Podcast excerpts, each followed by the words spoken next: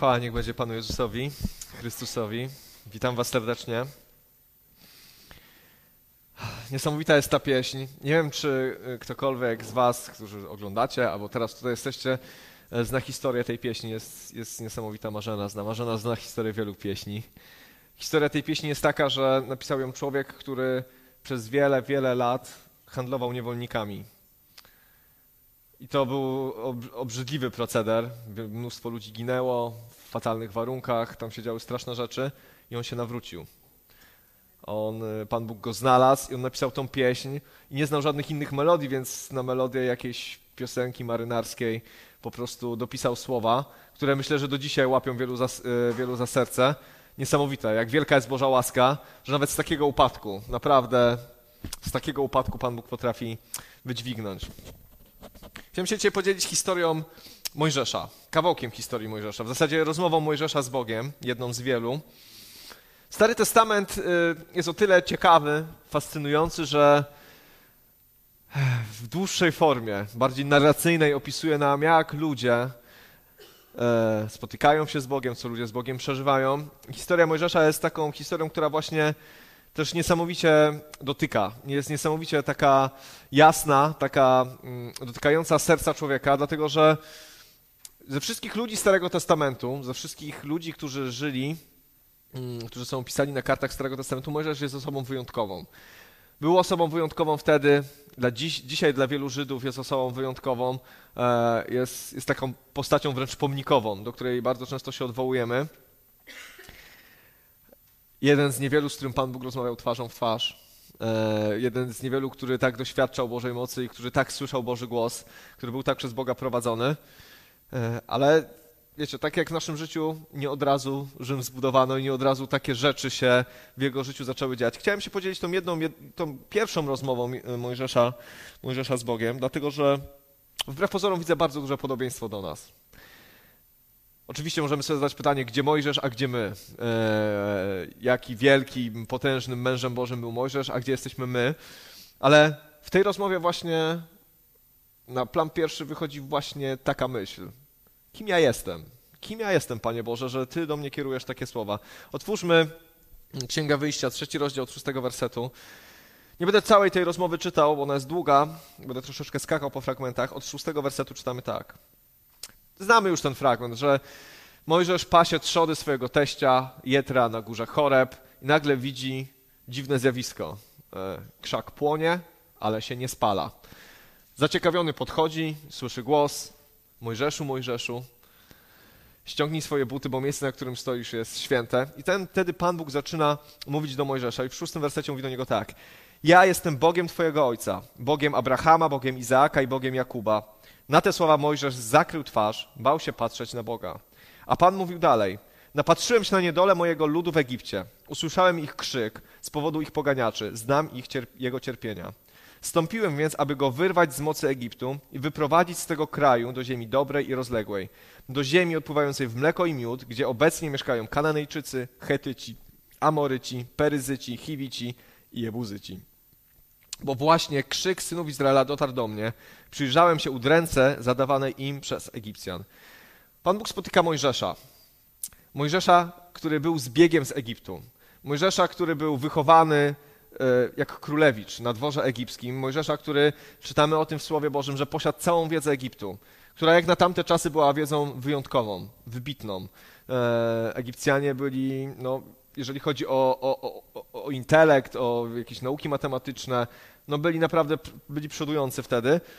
I on był człowiekiem, który to wszystko wiedział, albo który miał styczność z tą wspaniałą kulturą Egiptu, jak na tamte czasy, ale jego życie nie potoczyło się tak, jakby sobie tego oczekiwał. Chciał pomóc, znamy tą historię, chciał pomóc e, Izraelitom.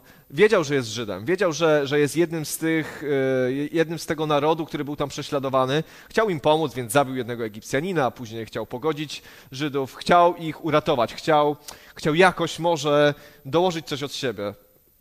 Ale mu nie wyszło. Nie wyszło, musiał uciekać z Egiptu, bał się kary, która na niego by czekała, kiedy faraon się dowiedział o tym, że zabił jednego z Egipcjan, ratując Żydów, chcąc ratować Żydów, uciekł i przez 40 lat, przez 40 lat pas owce swojego teścia gdzieś na pustynnych terenach, nie wiem, dzisiejszego Półwyspu Synaj prawdopodobnie. Z, z chwały Egiptu do naprawdę bardzo kiepskiego miejsca. Ktoś, kto zna krajobraz Półwyspu Synaj, to no nie oszukujmy się, tam szału nie ma. On tam pas owce przez 40 lat.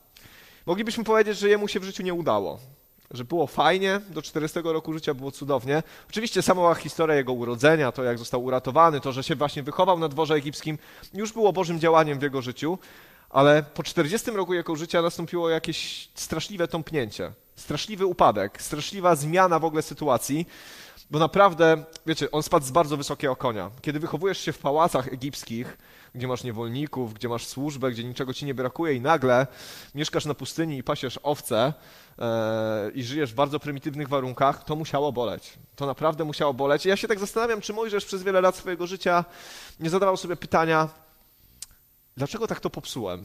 Dla, jak, jak, to, jak to się stało, że, że, że tak to się potoczyło? Chciałem dobrze, może on coś poczuł w sobie, że, że, że po prostu coś czas zrobić. Zrobił to po swojemu, wyszło fatalnie, poniósł potężną klęskę i przez 40 lat nie tylko, że w kiepskich warunkach żył, bo do tego można się przyzwyczaić, do każdych warunków można się przyzwyczaić, ale pewnie w głowie chodziła mu ta myśl. Coś poszło nie tak. Dlaczego jestem tu, gdzie jestem? 40 lat, szmat czasu, ja jeszcze tyle nie żyję. On żył z taką świadomością i spotyka Boga. Pan Bóg się do niego zwraca do niego się zwraca. I chciałbym, żebyśmy to zaznaczyli, bo my czytamy historię Mojżesza, bo znamy jej koniec i wiemy, kim on był. Ale wyobraźcie sobie, że Pan Bóg zwraca się do takiego Mojżesza. Do takiego Mojżesza, który był wyrzutkiem, który był uciekinierem z Egiptu, któremu się nie udało, o którym pewnie wśród narodu izraelskiego krążyły plotki. A, ten Mojżesz był jednym z nas, wychował się na dworze egipskim, a teraz gdzieś przepadł, gdzieś uciekł. Nie ma go. Może pokładali w nim nadzieję, ale dzisiaj go po prostu nie ma zmarnował się, można by było powiedzieć. I właśnie do takiego Mojżesza Pan Bóg przemawia. I chciałbym, żebyśmy to zapamiętali. Dlatego ta historia jest podobna do nas. Bo do takiego Mojżesza Pan Bóg przemawia. Pan Bóg znajduje ludzi, który, którzy niekoniecznie nadają się według tego świata do pełnienia pewnych roli i funkcji. Pan Bóg znajduje ludzi według innych kryteriów niż my ich szukamy. Pan Bóg znajduje przyszłego przywódcę milionowego narodu na pustyni po 40 latach życia w kiepskim miejscu, przemawia do niego i mówi: Napatrzyłem się na niedolę mojego ludu. Napatrzyłem się na to, co się dzieje w Egipcie. Wiem, co tam się dzieje. Wiem, że oni cierpią, że są prześladowani, że są wręcz niewolnikami. Chcę ich uratować. Chcę ich wyprowadzić z tego miejsca niedoli i wprowadzić ich do ziemi mlekiem i miodem, miodem płynącym. I wiecie, kiedy, kiedy przykładam tą historię sobie do dzisiejszych czasów, to widzę, że Pan Bóg w pewnym momencie historii świata też się napatrzył na niedolę tego świata. Też się napatrzył na tą nędzę, która jest na świecie, na grzech, na niesprawiedliwość, na to, że ludzie, jak to powiedział w, w momencie, kiedy zespał potop, że, że ludzie są, że ich, te, ich pragnienia są złe, że dążą do złego, że, że, że są nieumiarkowani w czynieniu zła. I w pewnym momencie Pan Bóg też postanowił zareagować i zszedł na ziemię jako Jezus Chrystus, żeby wyprowadzić ludzi z tego ciemnego miejsca i wprowadzić do ziemi obiecanej. Kiedy, kiedy czytamy w Starym Testamencie o Egipcie, on się pojawia w wielu historiach, to nie jest jedyny moment, kiedy Egipt jest w Starym Testamencie, on jest pewnego rodzaju symbolem, bo kiedy przypatrzymy się całej historii wyjścia Izraela, to bardzo często w Nowym Testamencie jest, jest um, używany jako symbol. Symbol tego zepsutego świata. Symbol tego, tego świata, który, który jest na zewnątrz, który jest nieboży. Kiedy popatrzymy na Egipt w tamtych czasach, to naprawdę była potęga. To, to było, no nie wiem, nie wiem do czego nawet teraz porównać, może nawet już nie do Stanów Zjednoczonych, bo już taką potęgą nie są, ale do czegoś naprawdę wspaniałego. To było największe imperium tamtych czasów. To było państwo, które było niesamowicie bogate, przez to, że dwa razy do roku można było zbierać plon, przez, yy, przez, przez to, że Nil wylewał, ono było straszliwie bogate. Yy, tam było dużo zboża, tam yy, było dużo ludzi, tam później było dużo pieniędzy. To było imperium. To było państwo zorganizowane, to było państwo, które oddziaływało na cały Bliski Wschód. Państwo, które miało niesamowitą mądrość. Państwo, które budowało piramidy. To byli ludzie, którzy mieli niesamowicie rozbudowaną religijność, mitologię. Do dzisiaj ludzie zachwycają się starożytnym Egiptem i zastanawiają się, jak to możliwe, że ludzie tworzyli takie cywilizacje tak dawno temu. W czasach Mojżesza to była wielka, wielkie imperium, to była wielka, wielka potęga. I naprawdę, kiedy, kiedy pomyślimy sobie o tym, to, mm, to to, co, przepraszam, trochę wybiegam do przodu, ale to to, co Mojżesz miał zrobić, wydawało się dosyć abstrakcyjne. Jeżeli popatrzymy na to tylko po ludzku, odłączając się na chwilę od tego, jak, jak ta historia się toczyła dalej, ale jeżeli wyłączymy na chwilę to, co wiemy i popatrzymy na to realnie, na to, kim był Egipt i co Mojżesz za chwilę usłyszy, to naprawdę to było, no nie dziwię się Mojżeszowi, że dyskutował. To za chwilę do tego dojdziemy. Ale w Biblii jest to symbol, symbol właśnie tego świata, bogatego, e, pełnego mistycznych rzeczy, takiego, który daje szansę, który daje rozwój, który, w którym jest dużo zboża, w którym można się wszystko rozwijać, ale jednak w tym Egipcie ludzie byli uciskani. Bogactwo Egiptu nie było dla wszystkich, bogactwo Egiptu było dla niektórych, bogactwo Egiptu było dla faraona i dla jego urzędników, ale większość ludu tam pracowała ciężko. Te piramidy, te piękne, które dzisiaj jeździmy podziwiać, nie były wbudowane przez ochotników. Kto idzie budować piramidę? Tam było, wszyscy idziemy budować piramidę. Kto przeżyje, to fajnie, a kto nie, trudno. Budujemy piramidę. Faraon kazał, budujemy piramidę. To było państwo ludzi zniewolonych, którzy mieli czosnek, tak jak później czytamy w Izraelu, którzy mieli co jeść, ale tak naprawdę nie byli wolni, bo w każdym momencie musieli wykonywać rozkaz swojego przełożonego, swojego pana, czyli faraona. Więc jest to symbol, jest to symbol tego świata. I Pan Bóg powiedział: Wtedy wyprowadzę mój naród z tej ziemi, wyprowadzę jej do ziemi płynącej mlekiem i miodem. Myślę, że dzisiaj żyjemy w czasach, w których rzeczywiście Chrystus już przyszedł. Chrystus już przyszedł i, i dopełnił tego odkupienia. Otworzył bramę, otworzył bramę, ale dzisiaj ciągle żyjemy w momencie, kiedy wielu ludzi musi wyjść ze świata, z tego Egiptu, do, do krainy mlekiem i miodem płynącej, do Bożego Królestwa. Tutaj już na ziemi, ale później, ostateczności do wieczności. I ja wierzę, że, że jest tu pewna, pewne podobieństwo. Zstąpiłem, aby wyrwać z mocy Egiptu, wyprowadzić z tego kraju mój lud. Mój lud. Pan Bóg to powiedział. Ale jaki Pan Bóg wymyślił plan? Przecież Pan Bóg jest wszechmogący. Pan Bóg może zrobić wszystko. Czy, czy jeżeli Pan Bóg by, no nie wiem, czy stryknął palcem, czy co, zrobił cokolwiek, przecież mógłby unicestwić cały Egipt. Przecież mógłby w potężny sposób objawić swoją chwałę bez ingerencji ludzi. Ale Pan Bóg znajduje Mojżesza na pustyni. Po 40 latach tułaczki Mojżesza, któremu się, nie oszukujmy, nie udało. Znajduje go i wybiera jego jako swoje narzędzie do tego, żeby wypełnić swój plan, wielki i potężny. To się odnosi dzisiaj do nas. Wierzę w to głęboko, że to się odnosi dzisiaj do nas, że Pan Bóg może, jakby chciał, nie wiem dlaczego tego nie robi, nie chcę nawet się nad tym zastanawiać, ale dzisiaj Pan Bóg używa nas, używa swojego kościoła, żeby objawić swoją chwałę. My dzisiaj jesteśmy Bożym namiestnikiem na tej ziemi. I Pan Bóg mówi do, do Mojżesza tak. Opowiadam o tym wszystkim, mówi, teraz, tak, mówi w dziesiątym wersecie tak. Teraz więc idź. Posyłam cię do Faraona, wyprowadź mój lud, synów Izraela z Egiptu. Jak to brzmi? Pomyślcie sobie. Jak, jak, ja za każdym razem, jak to czytam, się zastanawiam, jak bardzo zdziwiony musiał być Mojżesz. Jak bardzo musiał być zszokowany. Jak bardzo musiało to przekraczać jego wyobrażenia. To tak jakby dzisiaj do mnie ktoś przyszedł, Pan Bóg przyszedł i powiedział, idź do Władimira Putina i nie wiem, i wyprowadź milion ludzi y, z Federacji Rosyjskiej. I myślę, że to by było jeszcze może bardziej abstrakcyjne, bo Mojżesz miał jakieś kompetencje, ale Mojżesz wiedział, czym jest Egipt. Mojżesz wiedział, kim jest faraon. Mojżesz wiedział, że nie można sobie pójść do faraona i powiedzieć: Halo, tu Mojżesz.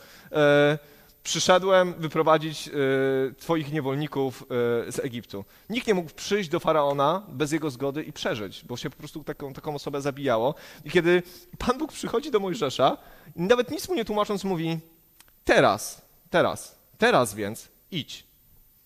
Posyłam cię do Faraona, wyprowadź mój lud, synów Izraela z Egiptu. Czy to nie brzmi absurdalnie? Czy to nie brzmi jak jakieś szaleństwo? Przeczytam jeszcze jeden fragment, Ewangelia Marka, 16 rozdział, 14 werset, od 14 wersetu.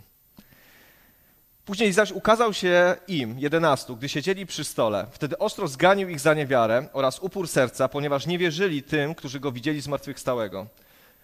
I powiedział im, idźcie do najdalszych zakątków świata i głoście tam dobrą nowinę wszystkim bez wyjątku. Kto uwierzy i zostanie ochrzczony, będzie zbawiony, kto nie uwierzy, będzie potępiony. Czy przesłanie dzisiaj, które Jezus wysyła do swojego kościoła i do swoich ludzi, nie brzmi podobnie, czy to nie jest podobna skala, czy to nie jest podobna skala absurdu, jeżeli popatrzymy na to realnie, na siebie. Mojżesz pewnie spojrzał na siebie, na te swoje łachmany po 40 latach, na te swoje owce, które tam biegają, na tą swoją pewnie długą, siwą brodę i pomyślał, no to chyba, chyba coś, nie rozumiem, co, nie wiem, nie rozumiem, co tutaj się dzieje. Czasami tak jest w naszym życiu, że możemy spojrzeć na siebie, kiedy czytamy 16 rozdział Ewangelii Marka powiemy, no to pewnie do kogoś tam, to pewnie do kogoś tam, to pewnie do tych innych. A później co mówi Mojżesz? Będziemy tak skakać między tą Ewangelią Marka a Księgą Mojżeszową. Mojżesz mówi tak. A kim ja jestem? Dlaczego ja miałbym iść do faraona, by wyprowadzić synów z Izraela z Egiptu? A kim ja jestem? Dlaczego akurat ja miałbym iść do faraona? Jak mam wyprowadzić y, synów Izraela z Egiptu? Bardzo dużo pytań. I wiecie co? Ja uważam, że te pytania były bardzo uzasadnione. Czasami czytając tą historię na początku, bo my wiemy, y, wiemy o plagach egipskich, wiemy jak Pan Bóg to w cudowny sposób robił, mówimy, jak ten Mojżesz mógł dyskutować z Bogiem? Ale naprawdę mógł dyskutować z Bogiem. Uwierzcie mi, my dyskutujemy z Bogiem. Skala naszych wyzwań być może jest troszeczkę mniejsza niż wyprowadzenie ludu. Ale kiedy czytam Słowo Boże i czytam, i czytam o tym, że Pan Bóg powiedział, bądźcie święci tak jak ja jestem święty, to co sobie wtedy myślicie? No, mocna rzecz. Jak mamy być święci tak, jak Pan Bóg jest święty? Kiedy Pan Bóg nam mówi, idźcie aż do ostatnich zakątków świata i głoście Ewangelię, myślimy sobie, no nie, no nie umiem. Kim ja jestem? Kiedy Pan Bóg mówi, kochaj swoich nieprzyjaciół, Jezus mówi, kochaj swoich nieprzyjaciół, mówisz, jak mam to zrobić? Zadajemy sobie mnóstwo pytań, dlatego że wyzwania, które stawia przed nami Bóg, one są mocne. One są naprawdę, to jest wysoka poprzeczka. To jest naprawdę wysoka poprzeczka. To jest coś w skali, idź do faraona i powiedz mu, wypuść mój lud z Egiptu. I Mojżesz zadaje pytanie, kim ja jestem? Bardzo słuszne pytanie. Bo rzeczywiście, jeżeli on spojrzał na siebie, na, na swoją sytuację, na to, co się dzieje, to miał wszelkie możliwe, mm, miał prawo powiedzieć, kim ja jestem. Bo rzeczywiście był nikim. Był nikim był nikim. I Pan Bóg wcale z nim nie dyskutuje i mówi, wiesz co, Mojżesz, jesteś fajny, to była pomyłka, jesteś zwycięzcą, pójdziesz, zrobisz to. Nie zmotywował go. Pan Bóg nie rozmawiał z Mojżeszem w ten sposób, że powiedział, ty wcale nie jesteś nikim, ty jesteś super, ty to zrobisz. Czytamy później tak. Wtedy usłyszał, dlatego, że jestem z tobą i to będzie dla ciebie znakiem, że ja cię posyłałem. Dlatego, że ja jestem z tobą. Możesz pytać się, kim ja jestem. Możesz patrzeć na to oczami zwykłego człowieka i mówi, to przerasta moje możliwości, bo to przerastało jego możliwości, nie oszukujmy się. To było coś, czego on nie był w stanie zrobić jako człowiek i on mówi, kim ja jestem. I rzeczywiście, kiedy my patrzymy na obietnicę Nowego Testamentu, kiedy ja czytam o tym, co Pan Bóg ma dla Kościoła, jak to wszystko powinno wyglądać, jak to powinno wszystko funkcjonować, czasami zadaję sobie pytanie, a kim ja jestem? My sobie zadajemy to pytanie, kiedy Pan Bóg nas gdzieś wysyła i zadajemy mu pytanie, a kim ja jestem? A co ja takiego mogę zrobić? A dlaczego ludzie mają mnie słuchać? Dlaczego, dlaczego, dlaczego i kim jestem?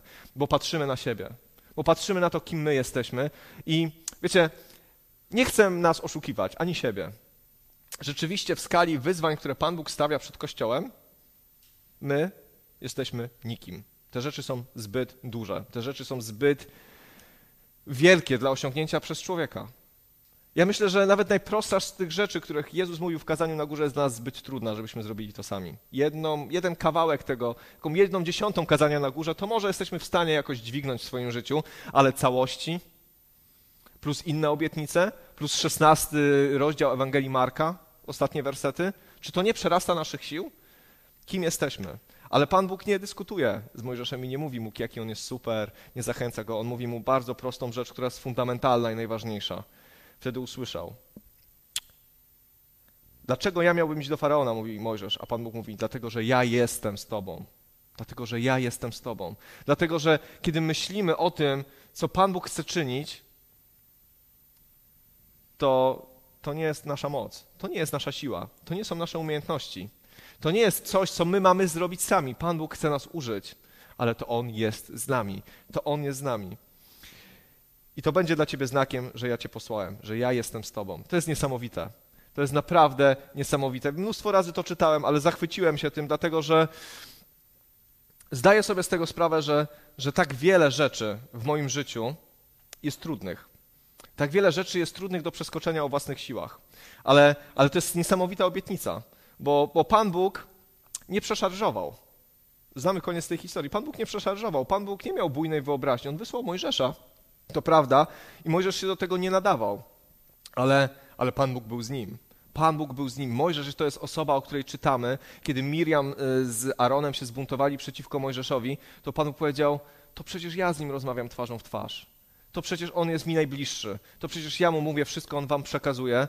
Pan Bóg chronił Mojżesza, opiekował się Mojżeszem, był z Mojżeszem, mówił wszystko Mojżeszowi, nawet pocieszał Mojżesza.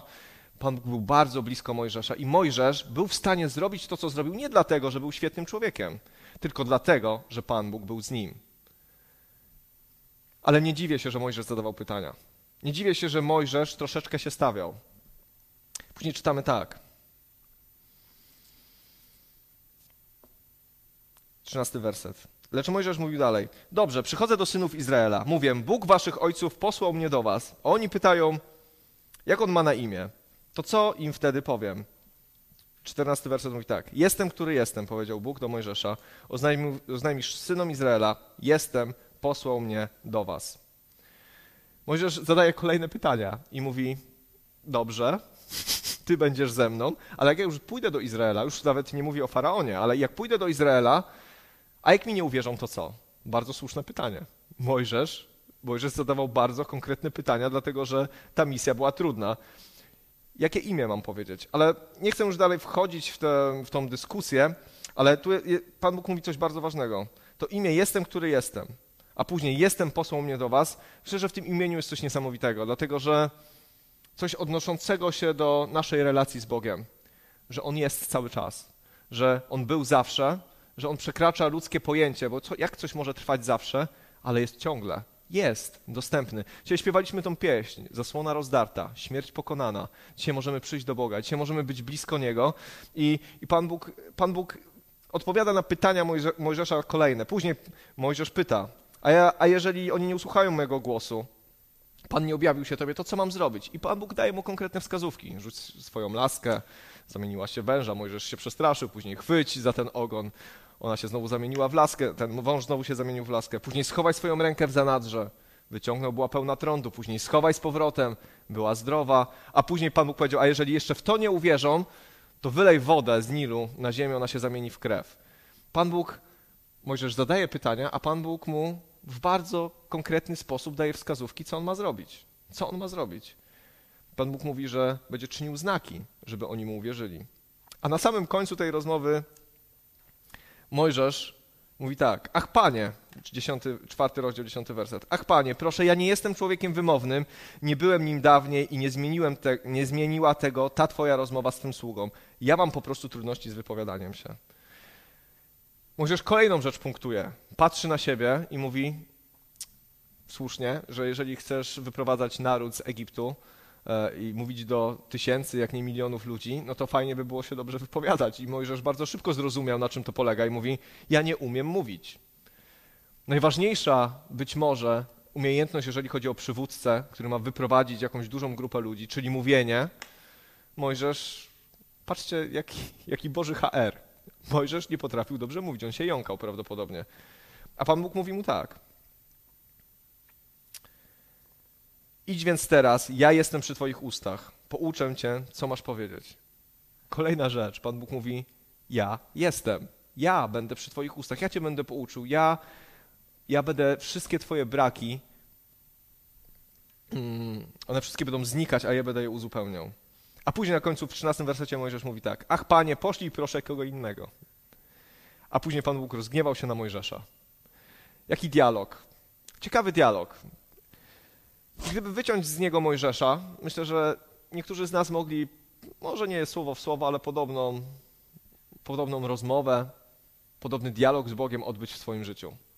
Pan Bóg przychodzi do nas nie raz, bo wierzę w to. Wierzę w to, że to jest, to jest Nowy Testament. Wierzę, że w Nowym Testamencie droga między Bogiem a człowiekiem się zdecydowanie skróciła. Zasłona rozdarta, możemy przyjść do Boga. Pan Bóg przychodzi do człowieka, z jakichś powodów Pan Bóg potrzebuje nas i mówi: Mam dla ciebie zadanie. Jest coś do zrobienia. Napatrzyłem się na krzywdę ludzi. Napatrzyłem się na to, jak ludzie żyją. Widzę, jak wiele jest zła na świecie. Potrzebuję Ciebie. Potrzebuję, żebyś tutaj razem ze mną współdziałał. Będziemy ratować ludzi. W Dzień Zielonych Świąt zaczęła się ta przygoda, kiedy Kościół powstał. Kiedy Kościół zaczął funkcjonować, zaczął ratować ludzi. Razem z Bożą pomocą, oczywiście, przez Ducha Świętego. I Pan Bóg przychodzi do człowieka, ale my mnożymy wątpliwości. Bo my jesteśmy ludźmi. Ja nie, ja nie mam pretensji do nikogo z nas. Patrzymy na ten świat swoimi oczyma. Postrzegamy rzeczywistość taką, jaka jest. Nie zawsze wszyscy jesteśmy tak duchowo, tak duchowymi ludźmi, że popatrzymy na rzeczywistość i zawsze będziemy mówić, tak, Panie Boże, idę w to. Mnożymy wątpliwości, zadajemy pytania. Patrzymy na siebie i mówimy, nie dam rady po prostu, no to jest niemożliwe. Jak mam to, jak mam to zrobić, skoro nie umiem? Jak mam tam pójść, skoro jestem nikim? Ale Pan Bóg za każdym razem mówi jedną ważną, najważniejszą, fundamentalną rzecz. Jestem z Tobą. Jestem z Tobą. Wiecie, Nowy Testament, w Nowym Testamencie jest najpiękniejsze to, że Duch Święty stąpił na Kościół i tak jak jest napisane w Ewangelii Jana, On nie będzie przy nas, ale jest w nas jest w nas. Zmieniło się coś niesamowicie ważnego. On jest w nas, On jest z nami i Pan Bóg składa nam obietnicę, która jest niezachwiana i nikt nam tego nie zabierze. Jestem z Tobą. Każdy, kto odda swoje życie Chrystusowi, każdy, kto otwiera się na Jego działanie, każdy, kto wyciąga ręce do Niego, może być pewny, że Pan Bóg jest z nami. My możemy się od Niego odsunąć. Oczywiście my możemy sami zrezygnować z swojej obecności, ale Pan Bóg nas nie wyrzuci. My przez swój grzech, przez jakieś różne rzeczy, do których się dopuszczamy, możemy się odsunąć od Boga ale ja wiem, że Pan Bóg nigdy nie chce się odsuwać od nas. On składa nam tą samą obietnicę. Jestem z Tobą. Będę z Tobą. W tym, co Ci mówię, żebyś zrobił, ja będę z Tobą. Nie umiesz mówić trudno, będę z Tobą. Nie umiesz organizować trudno, będę z Tobą. Jeżeli Pan Bóg coś mówi, to to jest najpiękniejsza rzecz na świecie. To On zaopatruje. Pan Bóg się nie myli, jeżeli chodzi o swoje wybory. Bardzo podobna rozmowa, bardzo podobna rozmowa odbyła się 400 lat później może nie 400 lat później, setki lat później. Bóg rozmawiał z Gedeonem. I przychodzi, y, cały Izrael się chował po jaskiniach, bo Midianici, przepraszam, Midianici, jacyś koczownicy, wszystko zabierali. Więc Izrael, większość ludu izraelskiego chowała się gdzieś po jakichś jaskiniach, tam trzymała zboże, żeby im tego nie zabrali. Straszna bieda, straszna nędza, sytuacja bez wyjścia. I jakiś młody Gedeon, najmłodszy syn, z wielodzietnej rodziny, młóci sobie zboże, przychodzi anioł Pana do niego, mówi, dzielny wojowniku, Gedeonie, dzielny wojowniku. A co Gedeon mówi? Za przeproszeniem mój Panie. Za przeproszeniem mój Panie. A później mówi, później Pan Bóg mówi, ja nie chcę teraz czytać tej historii całej, Pan Bóg mówi do niego, on tam się biadoli, że jeżeli Bóg jest z nami, to dlaczego my tutaj siedzimy po tych jaskiniach? Dlaczego jest tak źle? Panie Boże, jeżeli Ty jesteś z nami, to dlaczego jest tak źle? A Pan Bóg mówi do niego, tak samo jak do Mojżesza. Idź i wyzwól Izraela z rąk Midianitów. I wtedy Gedeon zachowuje się dokładnie tak jak Mojżesz i dokładnie tak jak większość z nas i mówi, a kim ja jestem? Mój ród mojego ojca jest najbiedniejszy spośród wszystkich y, rodów Manases, y, spośród wszystkich, y, spośród całego pokolenia Manasesa. Ja jestem jeszcze najmłodszy w tym domu. Jak ja mam wybawić tego Izraela? Pan Bóg mówi mu dokładnie to samo. Dlatego, że ja będę z tobą. Dlatego, że ja będę z Tobą. Wiecie, dlaczego ja o tym mówię? Dlatego, że, że mam takie wielkie przekonanie, że to nie jest kwestia tego, żebyśmy zaczęli myśleć o sobie jakoś super pozytywnie, że jesteśmy lepsi niż jesteśmy. Jesteśmy tacy, jacy jesteśmy. Pełni braków, mamy swoje problemy, mamy swoje talenty, swoje umiejętności. Chwała Bogu, jest tego bardzo dużo, ale mamy też swoje ułomności i swoje, swoje braki. I oczywiście wtedy, kiedy Pan Bóg przychodzi, to nie myślimy, kiedy Pan Bóg nas wzywa, to nie myślimy o tym, w czym jesteśmy dobrzy. Od razu myślimy o tym, w czym jesteśmy kiepscy, że zawiedziemy, że nie damy rady, że nam się to nie uda. Ale Pan Bóg mówi, składa tą obietnicę, że ja będę z Tobą. Jeżeli Pan Bóg Cię powołuje, jeżeli Pan Bóg coś mówi do Twojego serca, to nie po to, żebyś odniósł porażkę, ale po to, żebyś odniósł zwycięstwo, bo On ma swój plan do wykonania. Mojżesz miał wyprowadzić lud z Egiptu i to zrobił, i Pan Bóg go przeprowadził. Tego, który nie umiał mówić, wyprowadził. Później dał mu zakon mojżeszowy. Cudowne rzeczy z nim uczynił, bo Mojżesz zaufał Panu Bogu. Zaufał Panu Bogu. Ja, ja wiem, że życie z Panem Bogiem nie jest łatwe. Jest, ma, jest wysoki standard życia z Panem Bogiem. Wysoki standard świętości i wysoki standard życia e, w Bożym powołaniu. To, to są wysokie rzeczy, to jest wysoki standard moralny, żeby tak żyć. I wielu, wiele osób mówi, ja nie dam rady. I powiem szczerze, zupełnie, tak, po ludzku nie dasz rady. Jeżeli zadajesz pytanie, kim ja jestem, żeby coś robić, to jest słuszne pytanie, bo nie chcę nikogo obrazić, ale wydaje mi się, że wobec skali tego, co Pan Bóg ma dla nas, my nie damy rady tego zrobić. To jest bardzo dobre pytanie. To jest bardzo dobre pytanie, bo kiedy zadajemy to pytanie, to Pan Bóg nam wtedy odpowiada. Ja będę z Tobą. Ja będę z Tobą. Wierzę w to, że Pan Bóg dzisiaj przez swojego Ducha Świętego działa w Kościele, działa w naszym życiu i On daje nam łaskę. Ja wiem, że nie każdy z nas teraz myśli o tym, żeby zbawiać narody, żeby robić wielkie rzeczy, ale Pan Bóg daje Ci łaskę, kiedy mówi w swoim słowie, ja Cię przeprowadzę przez Twoje życie, ja będę błogosławił Twojej rodzinie, ja Cię będę błogosławił w pracy, ja będę z Tobą w najciemniejszych chwilach Twojego życia, to On jednocześnie mówi, będę z Tobą cały czas i dasz radę przejść. Ale to, co wypływa z tego wszystkiego, to jest dla mnie ta niesamowita i prosta rzecz. Bycie z Bogiem. Bycie z Bogiem. Tu nie chodzi o wykonywanie tylko wielkich rzeczy dla Boga. Tu chodzi o to, żeby być z Nim, żeby to była bliska relacja, żeby, żeby przylgnąć do Niego i Mu zaufać. Życie z Bogiem, żyć, wykonywanie Bożych rzeczy, przestrzeganie Bożych przykazań, chodzenie w tym, co Pan Bóg dla nas dał, wymaga zaufania wymaga zaufania. Mojżesz ostatecznie musiał stanąć przed Izraelitami. Później musiał stanąć przed faraonem. To jest abstrakcja, ale on musiał to zrobić. On musiał zaufać. Musiał zaufać. I oglądał wielkie rzeczy. Pan Bóg go nie zostawił w żadnym momencie. Wróćmy na chwilę do Ewangelii Marka. 17 werset. Tym natomiast, którzy uwierzą, towarzyszyć będą takie znaki. Moim imieniu będą wyganiać demony, będą mówić nowymi językami. Swoje ręce brać będą węże, a gdy, gdyby nawet coś trującego wypili, na pewno im nie zaszkodzi. Na chorych będą kłaść ręce, a ci wyzdrowieją.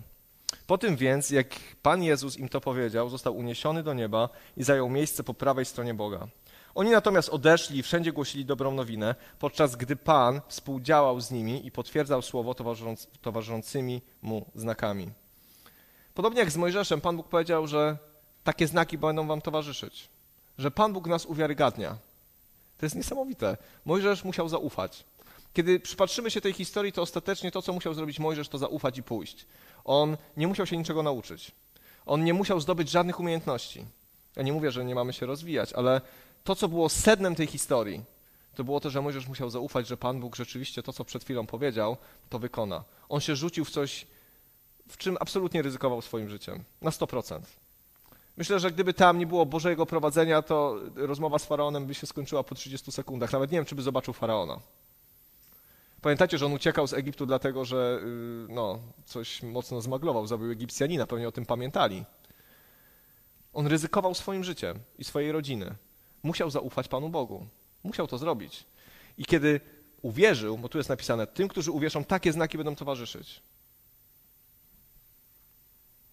I to Pan Bóg uwiarygadniał Mojżesza. Czy Mojżesz swoimi umiejętnościami, trikami potrafił zamienić węża, laskę w węża i na odwrót? Czy potrafił y, wsadzić rękę, wyciągnąć trędowatą, a później. To, to nie były w ogóle jego umiejętności. To nie było nic, czego on się nauczył. To nie było nic, co zdobył. To było Boże prowadzenie. Czy, czy Mojżesz ściągał plagi yy, na Egipt? Nie, wykonywał Bożą wolę. Pan Bóg to wszystko robił. Mojżesz był mu po prostu posłuszny robił to, co Pan Bóg do niego mówił. On uwierzył, że Pan Bóg może to robić. Dlatego w liście do Hebrajczyków czytamy o Mojżeszu jako o mężu, o bohaterze wiary. Bo to wszystko działo się przez wiarę. On zaufał, że to Pan Bóg do niego mówi, on zaufał, że Pan Bóg mówi prawdę i on po prostu się temu poddał. I to się zaczęło dziać. Pierwsi apostołowie nie uczyli się niczego. Oni nie uczyli się uzdrawiać ani wyganiać demonów. Duch Święty na nich stąpił. Oni uwierzyli, że to jest prawda. Oni uwierzyli, że to jest dla nich. Oni uwierzyli, że to przesłanie Jezusa jest prawdziwe. Zaczęli to robić. I co czytamy? Pan Bóg współdziałał z nimi i potwierdzał słowo towarzyszącymi mu znakami. Zachwyca mnie to. Ja to już mówię któryś raz tutaj, ale mnie to zachwyca, że jeżeli jest prawidłowa kolejność, Pan Bóg mówi do człowieka, człowiek ufa Bogu i zaczyna robić to, co Pan Bóg do niego mówi, to Pan Bóg już robi swoje to Pan Bóg wykonuje znaki i cuda, to Pan Bóg potwierdza to, co robimy, jeżeli robimy to w szczerości, jeżeli robimy, wykonujemy Boże polecenia, jeżeli robimy to, co Pan Bóg chce i pełnimy Jego wolę, Pan Bóg potwierdza to znakami i On nas uwiarygadnia. To jest niesamowite. Nie musimy się uwiarygadniać. Nie musimy stawać przed całym światem i mówić, my mamy rację. Nie, my mamy głosić Słowo. Pan Bóg to potwierdza. My nie musimy nic wymyślać, bo Pan Bóg wszystko wymyślił i On to wszystko zrobił. Pan Bóg nam mówi, tak jak do Mojżesza. Zrób to, zrób tamto, zrób to, zrób tamto. Ja będę z tobą, zaufaj mi. I może to brzmi dla nas hmm, teraz fantastycznie. Ale już za chwilę wrócimy do naszych domów. Już za chwilę standardy Słowa Bożego zaczną nas obowiązywać ze zdwojoną siłą, bo dlatego, kiedy tutaj siedzimy, to jesteśmy, wiecie, bezpieczni. Życie na nas jeszcze czyha dopiero za tymi drzwiami. Standardy Bożego Słowa, one będą na nas za chwilę czekać. Jak będziemy do nich podchodzić? Jak podejdziemy do Słowa Bożego? Czy zaufamy, że Pan Bóg jest z nami? Wiecie, ja wiem, że to brzmi ogólnie, ale ja za każdym razem, ja zawsze w czwartki tak mam, że nie zawsze, ale raz na jakiś czas mam w czwartki tak, że e, idę do poradni przyszpitalnej, biorę leki i tam się zawsze naoglądam różnych dziwnych rzeczy i nasłucham.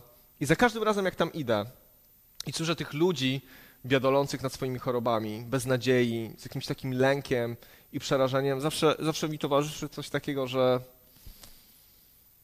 Boże, bardzo Ci dziękuję. Jak ja bardzo Ci dziękuję, że mogę Tobie ufać. To mnie absolutnie przerasta. Absolutnie mnie to przerasta. Jedyne, co mi daje siłę, to to, że Pan Bóg jest ze mną, że złożył mi tę obietnicę. Ta obietnica mnie trzyma. Ta obietnica sprawia, że robię cokolwiek, co robię dla Jego Królestwa, że Pan Bóg powiedział, będę z Tobą. Wiecie, ile razy biłem się ze swoją niekompetencją? Ile razy zadawałem Panu Bogu pytanie, a kim ja jestem?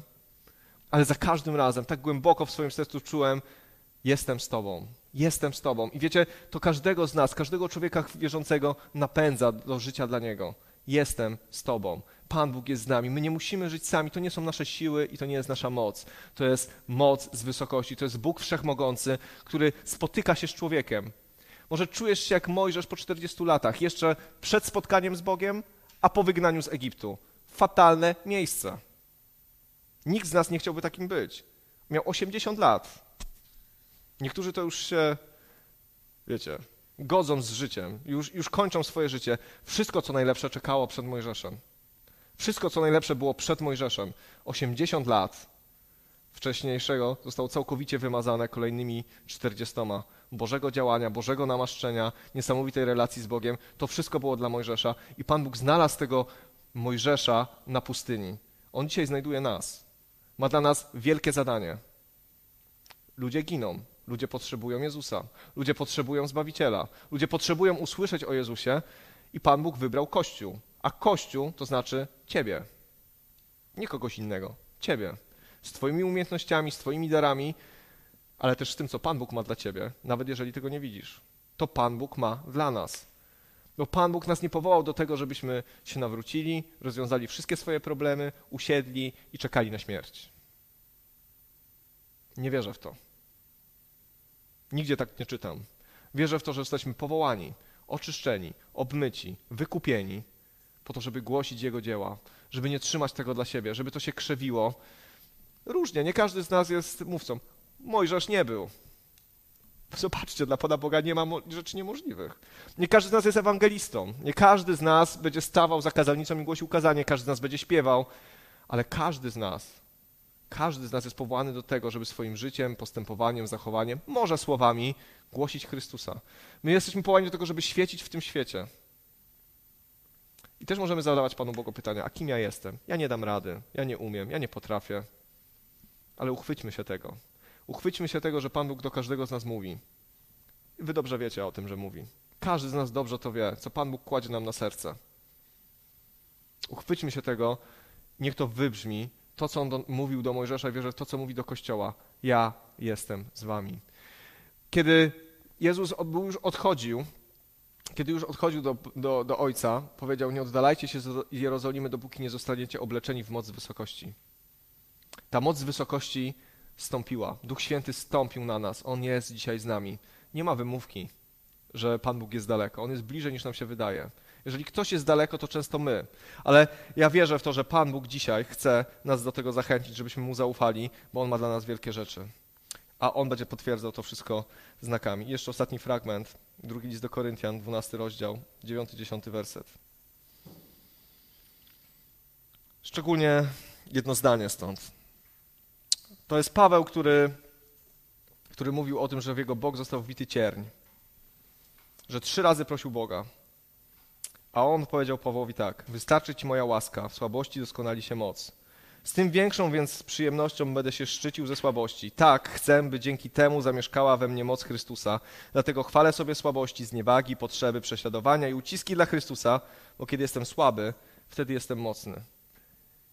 Jaka przewrotna Jak, jak, że przewrotne jest Królestwo Boże. Ono jest całkowicie inne niż ten świat, w którym żyjemy. On mówi na odwrót. On mówi, jesteś mocny wtedy, kiedy jesteś mocny, kiedy jesteś silny. A tutaj Pan, Pan Bóg mówi, pełnia mojej mocy objawia się w waszych słabościach. Dlatego, że w tym wszystkim, w tym Bożym planie nie chodzi o naszą moc. Chodzi o nasze posłuszeństwo i o naszą wiarę, a moc jest Boga. Moc jest Boga, moc jest Jego. Apostoł Paweł mówi tak, usłyszał takie słowo, wystarczy ci moja łaska. W słabości doskonali się moc. Kiedy czytam o postaciach Starego Testamentu z Mojżeszem na czele, oni mają to wypisane na czole. Wystarczy ci moja łaska, wystarczy wam moja obecność, to ja was poprowadzę. W waszej słabości objawi się moc. Nie powiecie mi, że w życiu Mojżesza nie objawiła się moc. Gdybyśmy go spotkali na Synaju, jak miał 44 lata, to byśmy powiedzieli, no nie, to tragedia. Najwyżej ciekawe historie z Egiptu by nam poopowiadał, nic więcej. Skreślony po ludzku. Ale w jego słabości objawiała się wielka moc. A Gedeon, a Dawid, a Abraham, a Jozue, a cały Izrael, który naprawdę, jego cała historia pokazuje, że Pan Bóg objawia się w słabości, a Jezus, a apostołowie. Naprawdę Pan Bóg ma dla nas dobre rzeczy. I to, że zadajemy sobie czasami pytanie, a kim ja jestem, w ogóle nas nie skreśla. To jest wspaniałe pytanie. Bo Pan Bóg mówi, ja jestem z wami. Pan Bóg się nie myli w swoich wyborach. To, że jesteśmy tu, gdzie jesteśmy i to, że Pan Bóg nas dotyka i nas używa, to nie jest przypadek. On się nie pomylił. On się na pewno nie pomylił. Jeżeli ci brakuje czasami umiejętności, zdolności albo czegokolwiek, to to jest kwestia czasu, kiedy Pan Bóg to uzupełni. Bo On nam złożył obietnicę, ja jestem z wami. Jeżeli jesteśmy Mu posłuszni, jeżeli Mu ufamy, jeżeli Mu wierzymy, to w naszym życiu będzie objawiała się moc Chrystusa. Wierzę w to. Moc Chrystusa. Ona nie jest zależna od nas. Ona jest zależna od naszego posłuszeństwa, od naszej postawy. Tylko i wyłącznie od tego, czy zaufamy Bogu, czy nie, ale mocy nie wygenerujemy. Ona się objawia wtedy, kiedy my wiemy, że On jest z nami i kiedy wchodzimy w miejsca trudne i niewygodne. Nie życzę Wam miejsc trudnych i niewygodnych, ale z drugiej strony nie oszukujmy się, wiem o tym i każdy z nas o tym wie, że przychodzą takie momenty, kiedy trzeba zrobić krok wiary. Prędzej czy później trzeba go zrobić. Niektórzy przez wiele lat siedzą i już rozpaczają, są smutni, bo tego kroku nie zrobili. Ale to nie jest koniec. Życie toczy się dalej. Mojżesz zrobił jeden krok po swojemu, przez 40 lat ponosił tego konsekwencje, a później Pan Bóg zrobił krok, a on po prostu zaufał. Wiecie, ja dzisiaj jestem zachęcony do tego, żeby, żeby z jednej strony nie myśleć o sobie źle. Po prostu, że jestem beznadziejny, słaby i tak dalej, ale z drugiej strony nie myśleć o sobie za dobrze. Bo kiedy myślę o Królestwie Bożym, kiedy myślę o, o tym, jak Pan Bóg działa, to on ma inne, inne wymogi wobec ludzi. On nie patrzy na, na nasz intelekt, na nasze zdolności, ale też na pewno na wszystko patrzy, ale, ale to nie jest kluczowe. Kluczowe jest nasze nastawienie. Czy my mu zaufamy? Czy my przyjmiemy do swojego serca tą prostą myśl, ja jestem z wami? Czy my to chwycimy? Czy my się tego uchwycimy desperacko i przechodząc przez kolejne rzeczy w naszym życiu, stawiając kolejne kroki, będziemy cały czas mieli w głowie, Pan Bóg jest ze mną. Pan Bóg jest ze mną. Pan Bóg mnie przeprowadzi. Czy, czy to będzie nam przyświecać? To jest bardzo proste, ale to jest, to jest moc Boża. Duch Święty jest zesłany, żeby nam towarzyszyć, żeby nam się opiekować, żeby nas przeprowadzać. Jest z nami. Jeżeli nas dzisiaj powołuje, wierzę w to, że to robi. To stańmy z wiarą w tym miejscu, w którym powinniśmy stanąć.